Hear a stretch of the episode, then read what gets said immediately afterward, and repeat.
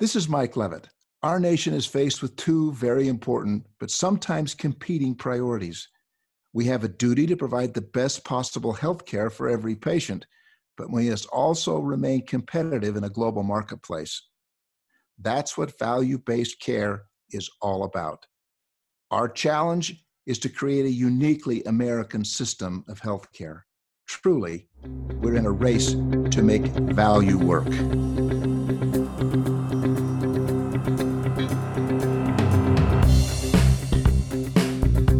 Welcome to The Race to Value, a weekly podcast hosted by Dr. Eric Weaver and Daniel Chipping of the Institute for Advancing Health Value.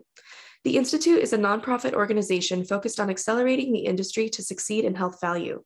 Join Eric and Daniel as they engage the executives, clinicians, and entrepreneurs who are leading this race to value.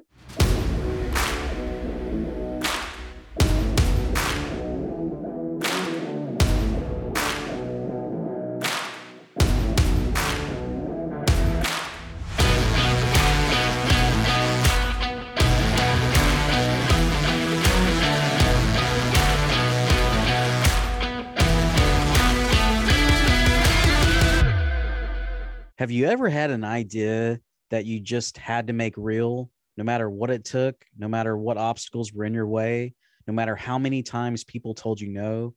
You just couldn't stop until it existed. Well, this is one of those stories. It begins with an idea in 1988 and leads to the first ever autonomous AI solution to be approved by the FDA for diagnosis without physician input. Dr. Michael Abramoff MD, PhD, is the founder and executive chairman of Digital Diagnostics, the autonomous AI diagnostics company, which was the first in any field of medicine to get FDA authorization for autonomous AI. Dr. Abramoff is a neuroscientist, a practicing physician, and holds a PhD in artificial intelligence and machine learning.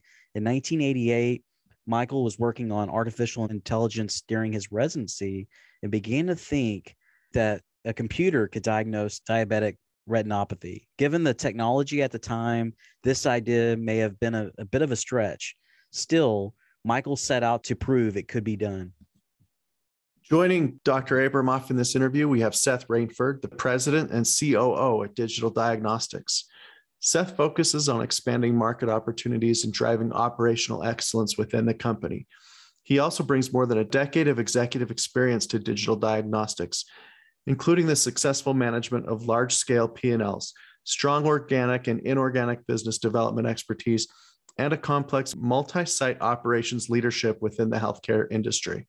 In this episode, we talk with Dr. Abramoff and Seth about the 30 year journey that led to the founding of Digital Diagnostics and the first ever FDA approved autonomous AI in healthcare.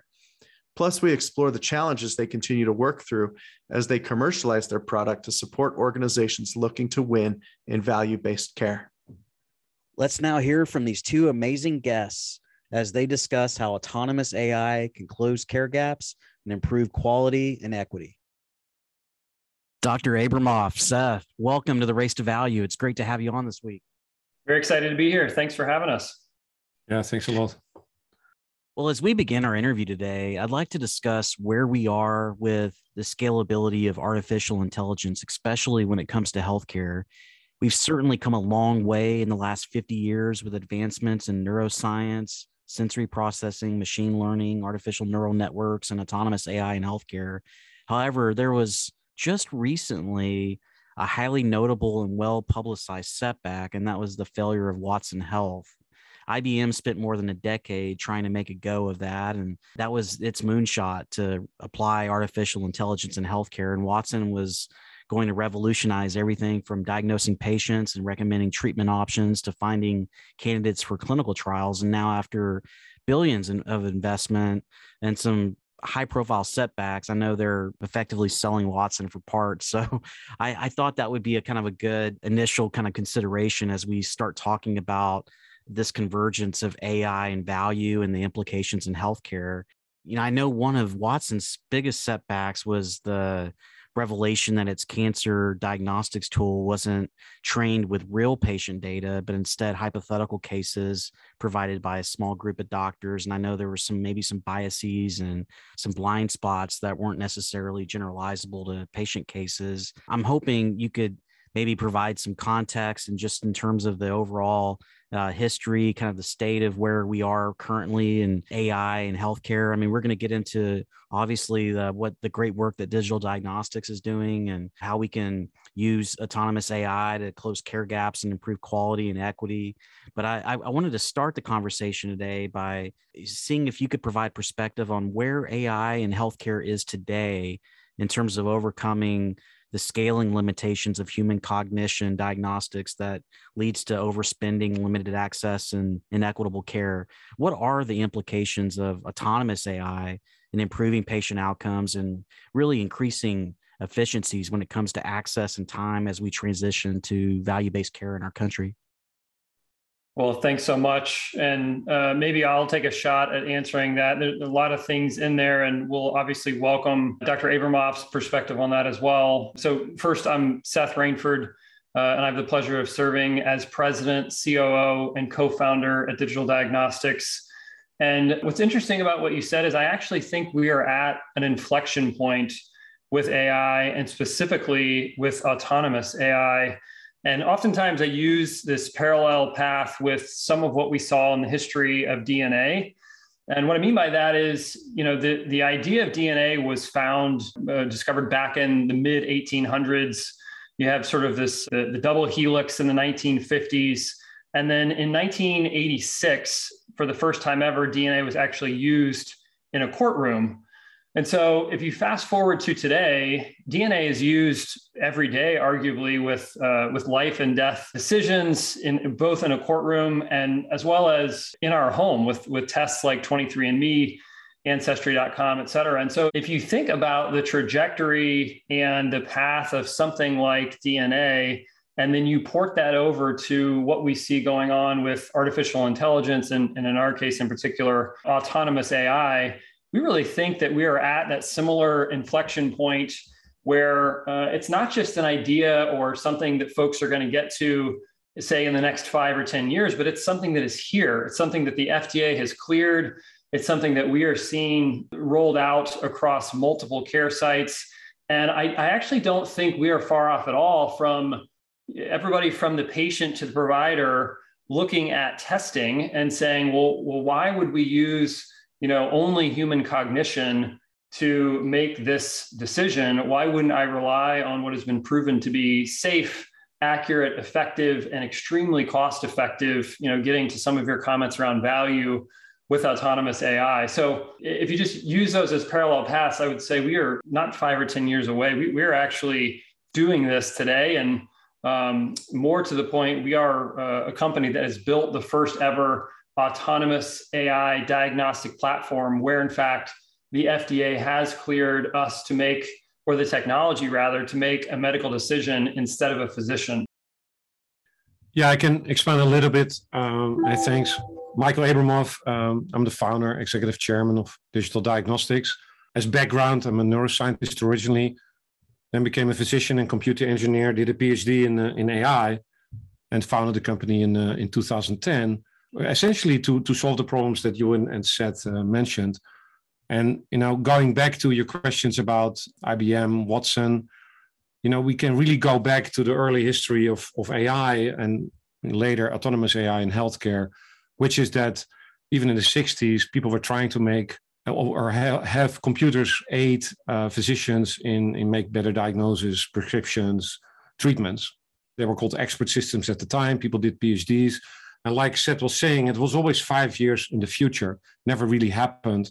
Uh, in the 80s, there was another wave where we started working with uh, simple neural networks, like you mentioned already, essentially mimicking the brain in a computer, again, trying to make medical decisions uh, with that. Again, it was always five years away, like Seth mentioned, and so never really was implemented.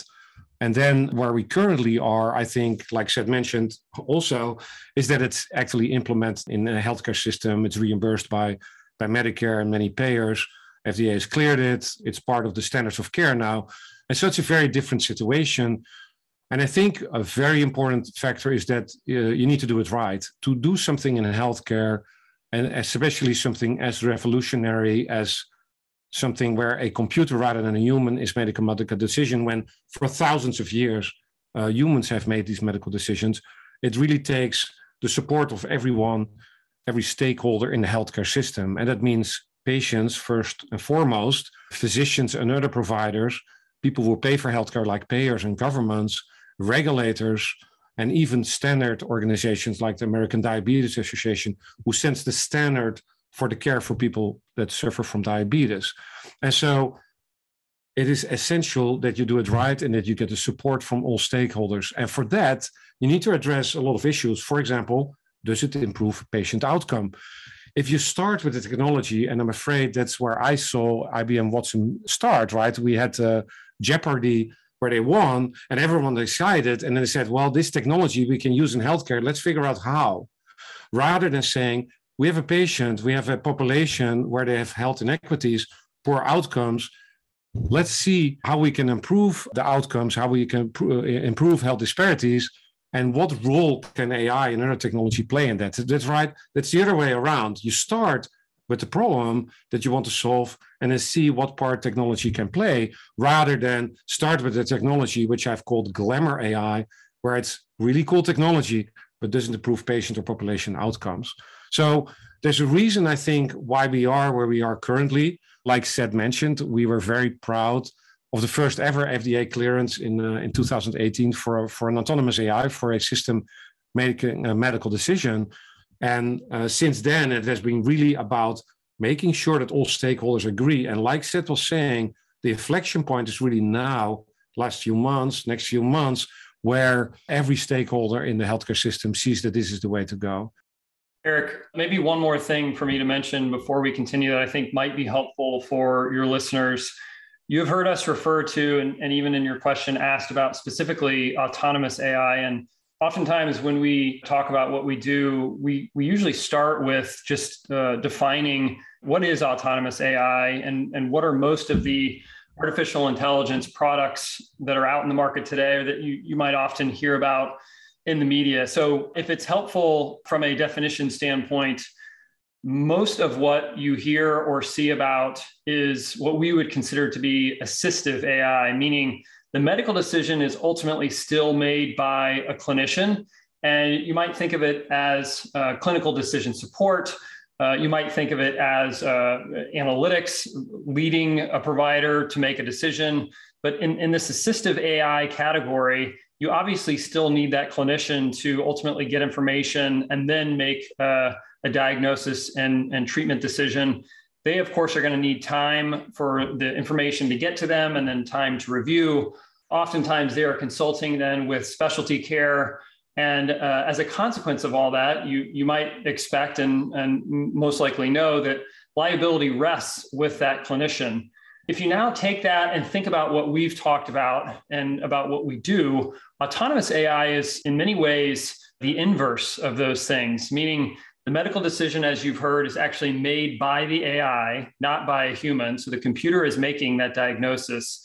Therefore, there is no human oversight. And it's funny, we were just in another meeting last week, and we got about 45 minutes into our discussion, and uh, we still get from other clinicians or executives okay but when is the information then going to a person to overread everything? And uh, it's just funny this this mindset shift to there is no human oversight there is no human actually looking at everything before a diagnosis is made. It's actually the computer and that's what the fda cleared. You might also expect then because the computer is making the diagnosis you can do this at the point of care in real time. So that result is instantaneous, both for the patient and obviously their caregivers and the provider.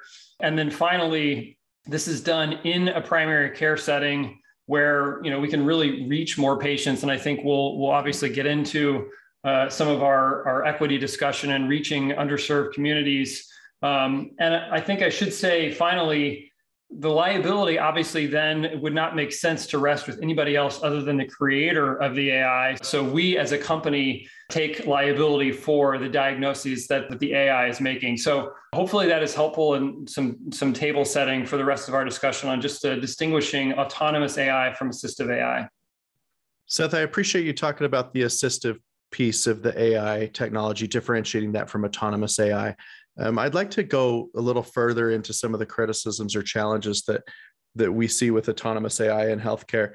Just last week, the New England Journal of Medicine Catalyst published a commentary piece called "What AI in Healthcare Can Learn from the Long Road to Autonomous Vehicles." And I'll go ahead and read an excerpt for context for our listeners. It says, when most people think of AI, whether vehicles or healthcare, they think of fully replacing the driver or fully bypassing the doctor. While there are many good reasons to completely replace the driver for transportation, this thinking is counterproductive in healthcare.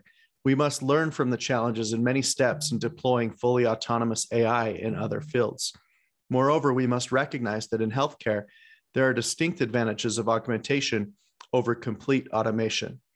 So these authors call out the need or the opportunities for having a doctor or clinician involved in the decision making. And so they felt that autonomous AI actually poses a liability to the clinician and failed to talk about the use case for medical decisions that can be made by AI without human oversight at the point of care in a PCP setting. So I'd like to have you elaborate a little bit further, if you would, on the use case for autonomous AI in value based primary care, where it differs from the assistive AI a little bit further, if you would, and the concerns expressed by those who associate autonomous AI in healthcare with driverless cars.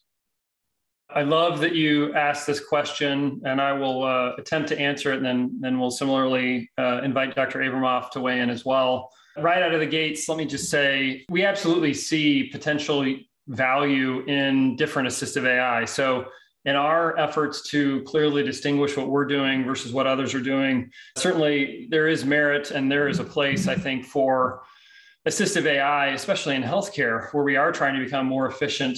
So, number one, I think just uh, just wanted to point that out. Is this the the right step, or is there is there a safety issue or concern around autonomous AI? The reason I say I love that you asked that question is this is uh, some of the brilliance of Dr. Abramoff's approach in doing things the way that we've done these, and, and in fact is why you see our tagline on our website is doing AI the right way. This is precisely why we started with FDA and didn't try and go right to market with something that was you know not rigorously validated tested and proven to be safe and effective for patients not to mention extremely valuable from a cost cutting perspective so starting with FDA was absolutely intentional and one of the reasons it was so important to us is is to make sure that we avoided exactly what you're alluding to is some kind of AI winter, much like we saw in gene therapy, for example, where you know some companies get out ahead of their skis a little bit. They do something that is potentially not safe for patients, and then what do you end up with? Concerns, and not only around patient safety, but around things like bias, as you mentioned as well. So you're hitting on the very reason we started and spent eight years working with the FDA to first and foremost make sure our autonomous AI is safe we will continue to cheerlead for doing AI the right way for that very reason. It goes back to even what you mentioned about IBM Watson. And, you know, it was an interesting paper. Uh, and of course, I saw it and I know the authors well. I think the point they make is not what it's about. What we should care about is improving patient outcomes, population outcomes. And we need to look what is the best way to do that. And the best way can be different ways of doing that, including autonomous AI. If we can measure that we show an improvement in outcome or even indirect way of measuring that, that is always a benefit. In fact, I understand, and we have seen the, the concerns with, with autonomous versus assistive AI, where it seems so much safer to have a human still overlook the system. But it is only true if we know for sure that the physician, the human, and I'm a retina specialist myself, is actually better than the AI. And there is a very interesting study in the New England Journal uh, in 2007, by the way, where an FDA approved AI was used for breast cancer detection in, in scans of the breast. And so that had been approved by FDA based on a comparison to experienced radiologists, and it did really well. But it was not used in an autonomous fashion. Like I mentioned earlier, we were the first to get FDA approval for an autonomous AI. It was used in an assistive fashion, meaning a radiologist sat together with the AI, looked at the scan, and made a diagnosis. And someone said, well, actually, the trial that led to the approval by FDA, uh, Fenton et al. in 2007, so he was brilliant in, in coming up with this. He said, We have actually never validated this type of workflow. We have only compared the AI to radiologists. We have never seen how the interaction of the radiologist with the AI, who may say, Well, look again at this small lesion. Are you sure about that? Eh? That's the interaction between the AI and the radiologist, whether that actually is better for outcomes for these women. And they did a study in more than 200,000 women, and they compared the radiologist with the AI to the radiologist without the AI. And if you start an AI, you think, of course, the AI will always make the doctor better. But that wasn't the case. The study clearly showed that outcomes for women diagnosed without the AI were better than that for them diagnosed with the, by the radiologist with the AI. And that just shows you that the interaction of an assistive AI with a human physician can be very hard to predict, if only because uh, clinicians themselves are, are variable. And meaning the fact that it works with one physician doesn't necessarily mean that it interacts well with another physician.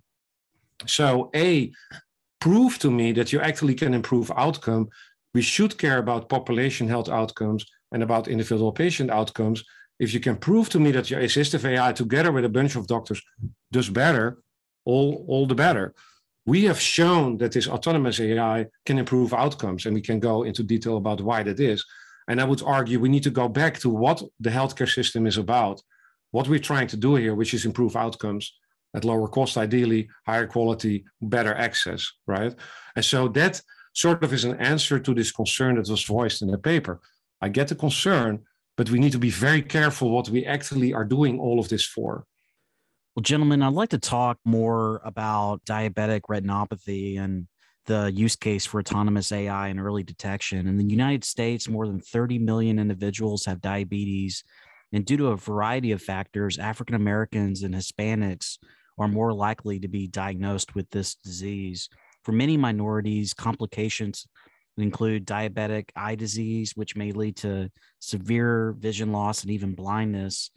While anyone with diabetes may develop vision complications, minorities, including African Americans and Hispanics, are two to three times more likely than Caucasians to do so. And this may be due to a lack of access to care, delayed diagnoses, coexisting conditions like high blood pressure, and even poor education. And experts believe that there may also be a genetic component raising this risk as well. And this is just one example of the multitude of different types of health inequities that impact minoritized and marginalized populations in our country. Consequently, in the value based care movement, due to the elevated societal awareness around health inequities, the CMS Innovation Center has stated definitively over the last few months that it plans to embed health equity in every aspect of payment models to increase the focus on underserved populations. So I would love to engage you both on this concept of diabetic retinopathy and and how you're leveraging your autonomous AI solution specifically around ensuring that we can uh, mitigate exposure to some of these health inequities. Can you discuss the importance of health equity and the value movement and how autonomous AI can provide solutioning to bring about more parity and outcomes within the diabetic population? And with this particular use case, how does a telemedicine modality intersect with the AI to create a standard of care and early detection? You made it so clear diabetic retinopathy, a complication of diabetes, the most important cause of blindness overall in the US in the working age population. So it's not only in people with diabetes, literally for everyone across the board. If you ask someone with has lost vision, it's most likely because of diabetes more than any other cause. So that's you know the, sort of the problem. And then what you mentioned is that it is unequally distributed. Not only do too many people go blind and lose vision, it's especially more minorities, rural populations. And part of that, and a big part of that, is lack of access to care. We see that every time when we implement uh, the autonomous AI from digital diagnostics, where we go into a place and it turns out that 70, 80% of the people with diabetes who should receive a diabetic eye exam are not getting those. We also know from research going back 40, 50 years that this, this visual loss and this blindness from diabetic retinopathy that you and I mentioned is almost entirely preventable if caught early, right? So, yes, it is there. People are going blind and losing vision, but you can prevent it if it's caught early before these patients have symptoms. Hence the importance of the diabetic eye exam every year, we say in the US. And that's where this autonomous AI comes in, because now you can make it available where currently it is not available. This is places like in, in rural Iowa where the distances are maybe you know five hour drive. It's in inner city New Orleans where after Katrina there was literally no eye care left in downtown New Orleans.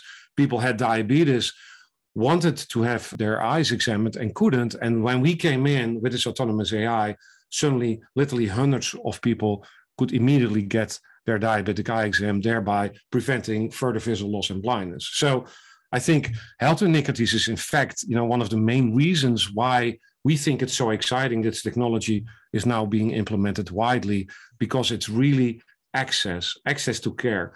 It's lower cost, it's better quality. You can do it anywhere. There's an outlet, we like to say, meaning if you are a patient with diabetes and you're getting your diabetes care in any clinic, they can now, rather than having to you refer you to a retina specialist like me, they can do it right then and there within a few minutes. And maybe Seth wants to weigh in also about several aspects of this. Yes, we have said for quite some time anywhere now you have a power outlet, you can enable access to high quality specialist care. We talk a lot about democratizing access to this high quality care. And interestingly, just last week, we announced publicly that we have signed a partnership with Baxter to distribute our product on their handheld device. And so we are, of course, working with FDA on a, a label expansion to do exactly that. But if you could think before, we had uh, our direct channels where we were actually going to the provider markets, retail, et cetera, we now have this second vector with this large, large and scaled partner who has thousands of devices out in the field today, where we can really get at accessing some of those patients that are in underserved areas a lot faster than if we're doing it you know one at a time or or just uh, trying to strong arm it and and do it all with our own team so obviously very excited about that and whereas we used to say something like uh, anywhere you have a power outlet, you can enable access. With their handheld, for example, uh, you now just need an internet connection. So we are, of course, extremely excited to get this to all the patients that need it.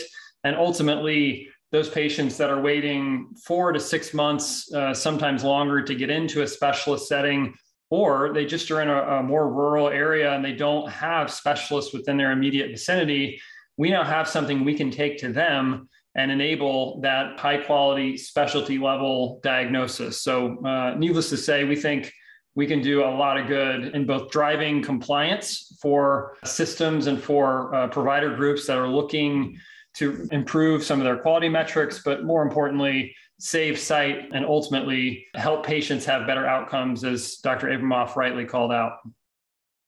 Gentlemen, you make a really compelling case for this. And I love the the goals and the mission you have for saving sight, for the improving outcomes and driving down costs. And and this compelling case is it's around the balance of design and access and diagnosability. And you've made a safe and commercially scalable AI solution for healthcare with a, a design that's in, intentional for mitigating bias and focusing on the irregularities as a premise for the detection of disease. And it's just it's really neat to hear this as you as you're sharing more about it. I'm thinking about access and how it's you know it's also a plug and play solution for access where a patient can have a diagnosis of positive or negative for diabetic retinopathy or macular edema right at the point of care as you're describing without a physician's overread. And your AI solution in primary care has been shown to have a 96% diagnosability outcomes. Can you expand upon these findings with evidence that you've seen with autonomous AI improving outcomes and lowering costs? And for those healthcare organizations out there listening to this interview now, how should they be approaching the concept of autonomous AI as part of their value based strategy? Should AI systems replace traditional screening approaches as a standard of care? I mean, we wouldn't be saying you can now access this diabetic eye exam anywhere there's an outlet currently and in the future, you know, hopefully even without an outlet, like Seth was saying. Of course, we only can say that if it's indeed safe. And if in fact, what is interesting, the, the accuracy of the AI is, is higher than a retina specialist like me, meaning it's more sensitive, it's safer, it detects more disease, true disease, than a pretty experienced retina specialist like me. That means that with the AI, you actually have better care than you know bringing a patient to me. Not because I'm a bad doctor, not at all, but because this specific level of disease is very hard to discern. And so what we went through with FDA and already Seth mentioned in the beginning was a very rigorous validation process, checking not only for safety, the accuracy, but also what, like you mentioned, for diagnosability. It is interesting if you build an AI that is very accurate, but it doesn't improve access for, let's for, say, for example, for minorities. It only works in very specific groups. We did and wanted to show, and FDA wanted us to show that it works in all populations equally well. That's the diagnosability. If you take the 13 million people with diabetes in the US, and there's many minorities and underprovided, uh, under-resourced populations in there, like you said, for many reasons, you need to be sure that you can reach all of them. And that 96% diagnosability is across all people with diabetes, not just select subgroups who happen to have better access to care. So it is not just that we say you can now access it anywhere there's an outlet. We actually can say that it is safe to do so and it's actable, equitable, unbiased to do so. The, the clinical trial showed that there was an absence of racial and ethnic bias in the AI, the output of the AI. So, with respect to the points you mentioned, yes, you can now improve access. And then what you call screening, which actually is a is a sensitive issue because you may know and um, be aware that Medicare is not allowed to reimburse screening. That's why there was a special amendment to allow mammography uh, screening for breast cancer that could not be reimbursed under Medicare, and now it's it's a special amendment anyway. So we don't use the word screening, rather early detection or early diagnosis of diabetic retinopathy. And absolutely, you can see this compared to telemedicine. I would argue, and we have shown this in multiple studies now, and we see it whether where, where we implement it, that telemedicine typically means that someone takes the images and then later on, sometimes days or even weeks later, a retina specialist like me reviews those images. And the delay is key, it turns out, because it's not real time. It means that the patient was there with their diabetes doctor, so to say, their diabetes provider, their diabetes nurse, does not know whether they have the disease or not after the images have been taken. With the AI, you do. You get an immediate result within seconds. With the telemedicine approach, it takes days, meaning patient is already gone, maybe less motivated to to to make an appointment if necessary. You know, maybe they'll call get a call back, maybe won't answer the phone.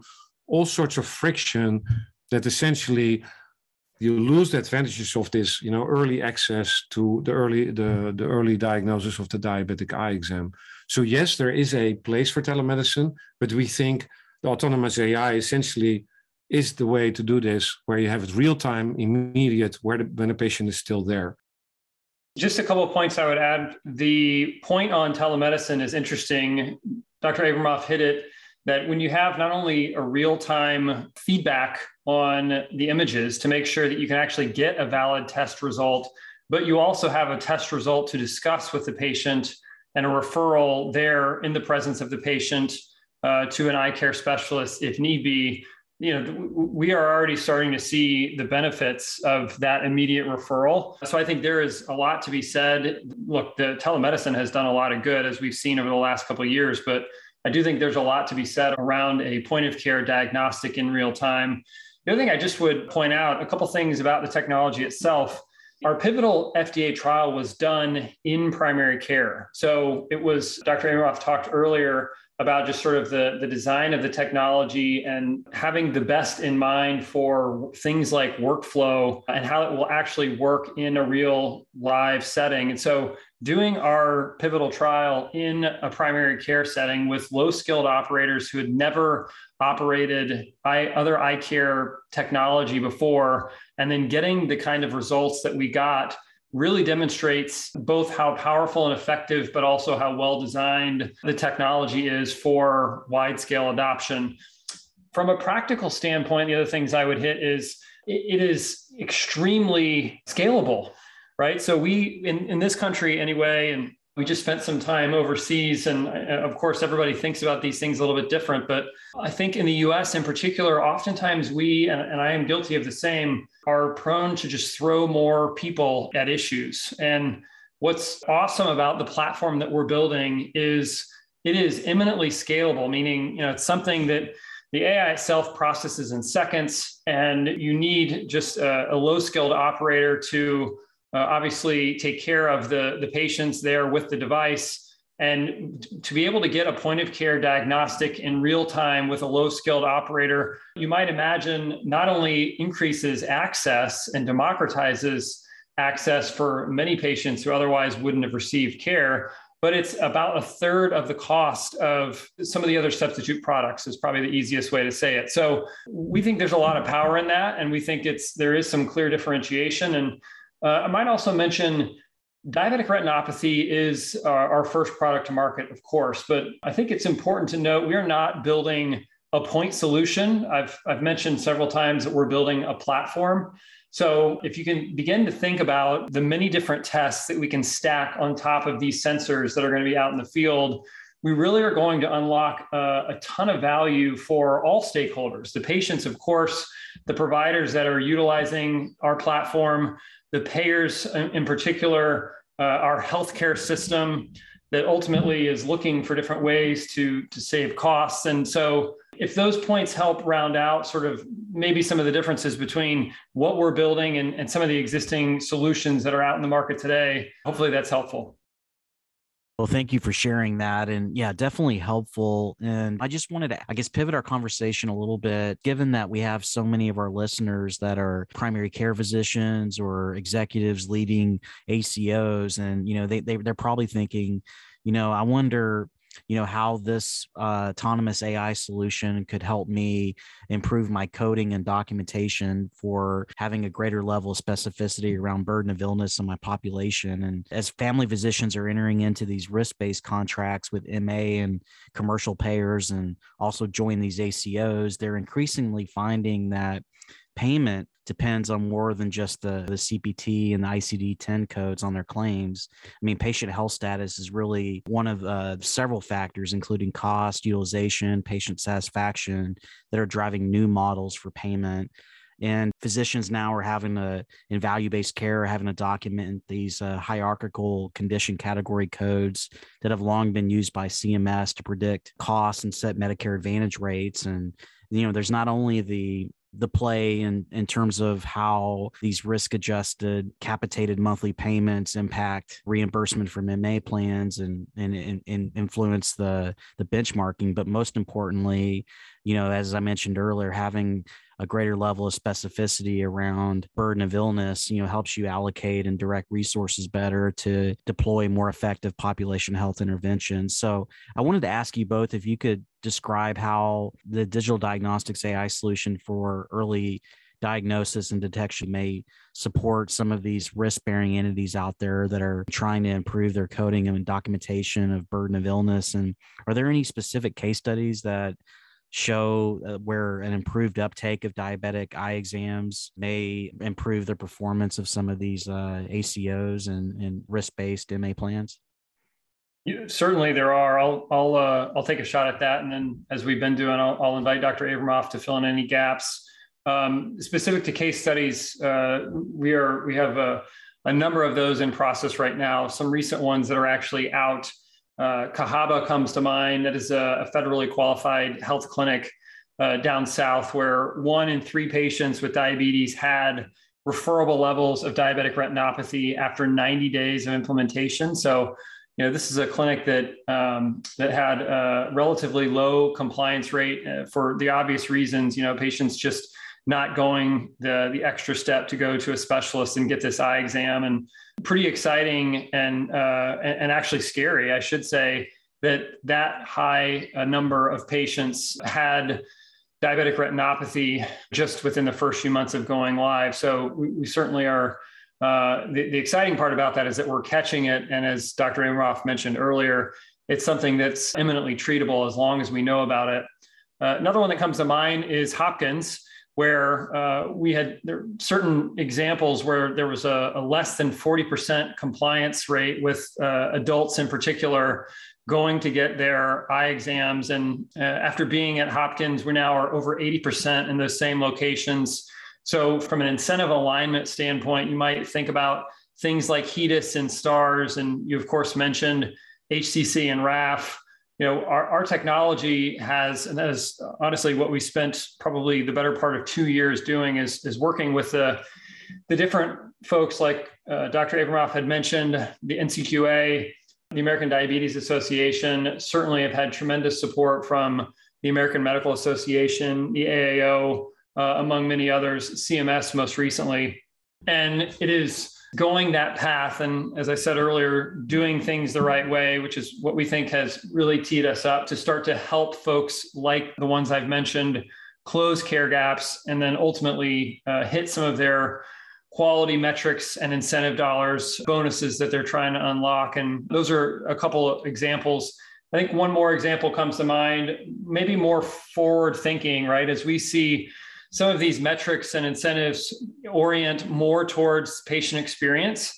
I think we're seeing that that is going to become more and more important in some of the, the benchmarking and scoring. And we have another customer that is uh, just a, a fantastic customer in Parkview in the Midwest, where they are really starting to, to see some feedback come back from patients that are getting our tests done in their setting. And it is exciting to see that patients are reacting so favorably to you know what we think is a is a very non-invasive easy to use patient friendly technology so that might be the third piece i would mention is is besides the things that we've seen traditionally like HEDIS stars raf hcc et cetera this move towards the patient experience and measuring that I think also is something that uh, we've seen early on has reflected very favorably on, on our technology out in the field. Uh, Michael, I don't know if you want to add any more about any of those case studies. The case studies are, are just very exciting. We have some others where we showed, uh, very importantly, follow through improving from around 10% to, to more than 50%. The follow through is ultimately what decides the outcome. So once you have the compliance up, like Seth was mentioning, it's also important that if the output of the AI says there's disease, there's an immediate follow-up and you know likely treatment. And so that is you know we have studies now showing that that is changing as well because of the impact of the autonomous ai and this is compared to telemedicine. And so i also wanted to mention with respect to the you know the groups you mentioned in the beginning we were very careful to make sure this was going to be a very fine-grained cpt code. So that it was easy for everyone both auditors but also healthcare systems and providers who normally take a lot of trouble coding for this. You have one CPT code, 929. It describes the exact disease process and what happened to the patient. And so we all know what happened to the patient and why it happened. And we don't have all these, you know, chart reviews and other things. So it was a very fine-grained CPT code, very deliberately created to make sure that this was as easy to code for as, as possible. And we will keep doing this, you know, with future AIs, of course, like Seth mentioned earlier. I didn't hit coding so much, but but Dr. Abramoff makes a good point from a program integrity standpoint, with especially some of the payers, government payers included. Whereas historically, you might look through pages and pages of chart notes to try and figure out exactly what was going on or exactly what diagnosis was arrived at. Interesting now that we have uh, an autonomous AI, the coding becomes pretty simple and eminently traceable to what exactly happened when, what the result was, et cetera. So it's one thing that we didn't mention, but again, is uh, is an exciting thing to look forward to in the future where autonomous AI really could potentially clean things up or, or be very attractive from a coding perspective because you'll be able to look back retrospectively and see exactly what was done uh, just based on the codes that were used knowing that that tracks to specific technology that's been cleared so uh, maybe one more point there for consideration Gentlemen, it's really exciting to think about all the potential that AI has to improve healthcare and healthcare delivery and outcomes and costs. And as we're thinking about this transition to value based care, you know, things that have been talked about a lot recently include interdisciplinary care teams, this technology that supports the physicians and clinicians and allows people to practice at the top of their license. And, and, and what we're trying to drive to another outcome that we'd like to see is allowing providers to spend more time with patients that need them most on things that are the most complex, like chronic disease, patients, and comorbidities and diabetes. And, and, and with autonomous AI, with the implications it has for the automation of routine tasks in the clinical setting, I really think it can help reduce the physician burden and reduce the burnout that we've been seeing lately with, uh, with COVID 19. Can you provide perspective on how you think autonomous AI can improve physician productivity and effectiveness, in addition to the impact on cost and clinical outcomes. Should healthcare organizations also be thinking about how AI can ameliorate the suffering in their physician workforce as well? Well, I will take that being a physician myself and you know suffering under too many clicks for every patient. Part of the goal is exactly that, improving physician productivity. But in our view, you can most effectively do this with autonomous AI with assistive AI, you still need the provider, right? The, the provider still needs to be there, still needs to be uh, spending time with that specific patient. With autonomous AI, rather than spending time with patients who do not need the specialist care because the, the AI can easily triage or, or find that those don't need care, they're fine. We can now, because of the AI, the autonomous AI, make sure that those patients who actually need the care of a specialist, the treatment, the very specific knowledge get that. And that also means from the physician, from the provider side, that they can spend their time on the, the patients that need their care and their expertise the most, essentially improving their, their patient mix, both from a top of license perspective as well as an efficiency perspective. So in a way you you scale the specialist by rather than them having to spend time for a thousand patients 90% of who have nothing that, that the specialist can do so needs to do something about now they can focus on the 10% that actually need their care. You essentially massively scale the expertise and availability of that uh, specialist of that clinician. And that of course as physicians we're all trained to take care of patients to the best of our knowledge and it's just more rewarding to make people see again or prevent them from seeing or you know in my specialty specifically prevent them from being disabled or dying even. And so it's more rewarding from for a physician perspective to do something where they can actually make a difference. From that perspective also in addition to hopefully having fewer clicks per patient it's a win-win-win for everyone here. Well i wanted to take our conversation now back to algorithmic bias and fairness. You mentioned this earlier in terms of some of the known biases and AI based algorithms. And the industry is in a deeply introspective moment right now, realizing that routine medical practice continues to treat black and brown patients differently from white patients. And, you know, that just has to change is if we're truly to transform our health system and improve outcomes for all. And as we look to ensure health equity, there's a growing concern around AI, machine learning, data science, and the risk of automation reinforcing existing biases through the use of algorithms. There's a study I'll reference where, in the context of value based care, there was an algorithm that was commonly used to identify eligibility of patients for care management programs, and it reduced the number of black patients identified for extra care by more than half and that particular algorithm detected patient risk by assessing the amount of healthcare dollars spent on the patient and current health disparities and inequities are skewing those risk assessments to favor white patients who are in many cases healthier and in that particular example which i wanted to just bring up as as a reference point i mean removing algorithmic bias and you know this study showed that uh, it would result in a, a, nearly a 30% rise in black patients receiving additional services. So i wanted to elaborate more on this on some of the specific challenges with the use of ai systems and addressing inequities due to implicit biases and algorithms. How do you mitigate bias through AI design. And in regard to your particular solution for diabetic macular edema, how does black box AI versus biomarker based AI compare in bias mitigation? You bring up a great point. If, like, as we claimed earlier, a big goal is to address health inequities and improve access for everyone. So we all have equal access to care, in this case, the diabetic eye exam.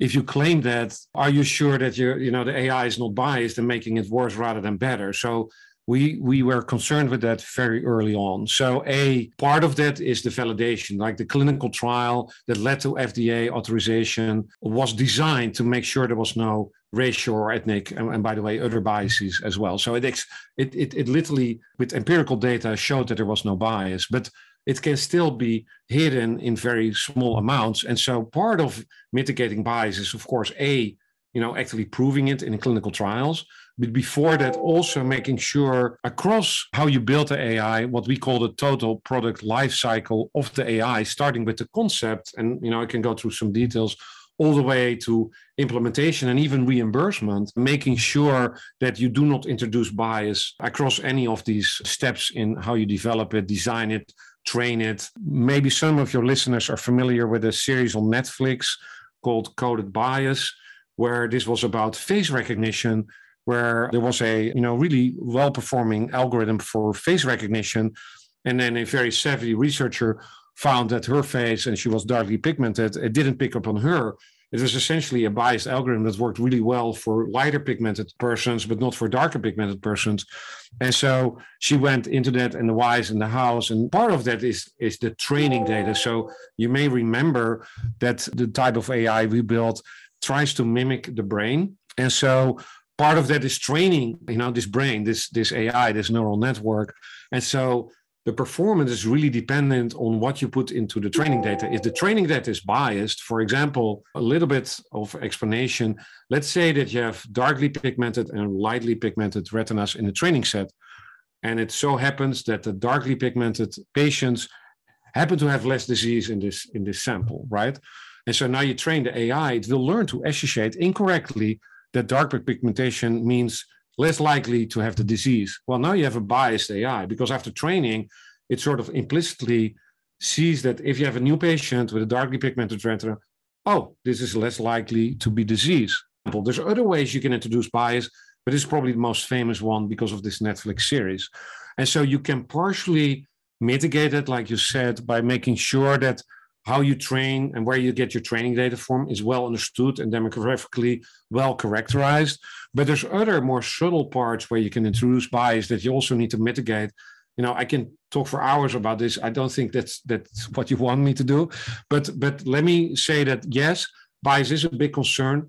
I think we saw this very early on. We started meeting with FDA in 2010, where we said, "Hey, we want a computer to make a diagnosis," and started thinking about this this idea of bias very early on. And actually did a big study in Kenya because we were concerned, as was FDA, about you know what is the effect of pigmentation, different pigmentation. Once you train an AI, how will it effect when patients have darker pigmented retinas. And it turned out, and we published that in, in, 13 or 14 or so, that it actually did not have an effect. But it remained a concern, and that's why we designed a trial where we actually wanted to prove there was no bias. But again, it's more than just a training set, it's more than just how you do your clinical trial. There are many more aspects that go into excluding bias. It can be very subtle, but it can be addressed.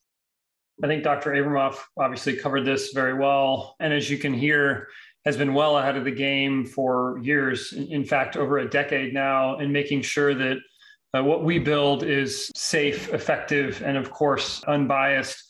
I think interestingly, last week or the week before, there was a, another article around this topic. I think it was STAT that put it out. And it hits on some of these topics of fixed algorithms versus black box or continuous learning. And you can hear not only have we been transparent and intentional around our design, we've actually proven that using this biomarker approach lends itself to an AI that is invariant to race, ethnicity, gender, et cetera. So I think the design is very important, as Dr. Abramoff called out. I think also, I would just say we went to the FDA with something that ultimately was fixed and so it's not as though what we submitted was was good, you know, just at the time, and now the algorithm has has learned something that is potentially harmful or different. If we want to change our algorithm, we go back to the FDA with updated data and information, again, transparently uh, showing that what we have is, in fact, uh, a meaningful improvement, not just black box AI, like, like uh, unfortunately we do see out there. So hopefully you've heard this is something that is near and dear to our hearts. And certainly we would encourage others to take much the same path. And at times it can be arduous, of course, but we have, as I mentioned earlier, patient safety is paramount. And so taking this approach, we think is not only the right thing to do, but but also sets us up for for strong adoption and commercial success as well. Thank you, Dr. Abramoff and Seth. We really are grateful for your time today. As we wrap up our conversation, I'd like to discuss the future applications of autonomous AI in value based care. Are there emerging clinical use cases being considered? And what about the potential intersection of precision health and genomics? Can we better help individuals thrive based on factors that are specific to them by having contextual knowledge about a person's behaviors, environment, genomics, and even more? I think it goes without saying that we absolutely are aligned well with the future of value based care and the, the platform that we're building. I've talked about things like closing care gaps and specifically HEDIS and STARS, quality metrics, RAF and HCC. So those are all, I think, top of mind for us, especially as we think to the future. You know, what what other indications make sense to stack on top of our existing platform? So we think think about other diseases of the eye of course you might have seen on our website or heard us talk about not just saving sight but also saving lives and uh, likely the first indication we would bring to market is a product for skin cancer in particular uh, so you know you might expect that there are all kinds of good things we can do with a product like that we also think that there's a, a number of things on that hcc raf list that not only add a lot of value to the clinics that are considering them, but also could could save lives differently that way. So I'm referring to things such as cardiovascular disease. We, we've looked at certainly things within the ear as well. There are things from a neurological standpoint that we can do. So we are looking especially with our partners at what adds the most value to patient outcomes. And obviously, is on a good parallel path with what is good for incentives. I think we're very excited to see what the future holds in terms of dozens, if not hundreds, of indications stacked on top of these sensors that we have out in the field. Michael, what would you add to that? I, couldn't agree more. I think right now we're very focused on what uh, you know as value for all stakeholders currently. That is very patient specific. As you move into more population risk, individual patient risk, which is harder, by the way, to reimburse and otherwise to fit into the healthcare system. There's a lot you can do, n- not only from the retina, from also from other tissues, including genomics, where you can assess a risk for a patient. So rather than say you have this or that diagnosis, you have a certain risk and you need closer management or, or follow up. That's a little bit harder to fit into the current system, but uh, definitely, you know, in a few years, you expect well, we expect to see many more of those. And that's probably referring to the, the question you asked about how does this all fit together. Well, gentlemen, it's been a, a, great pleasure being with you both today.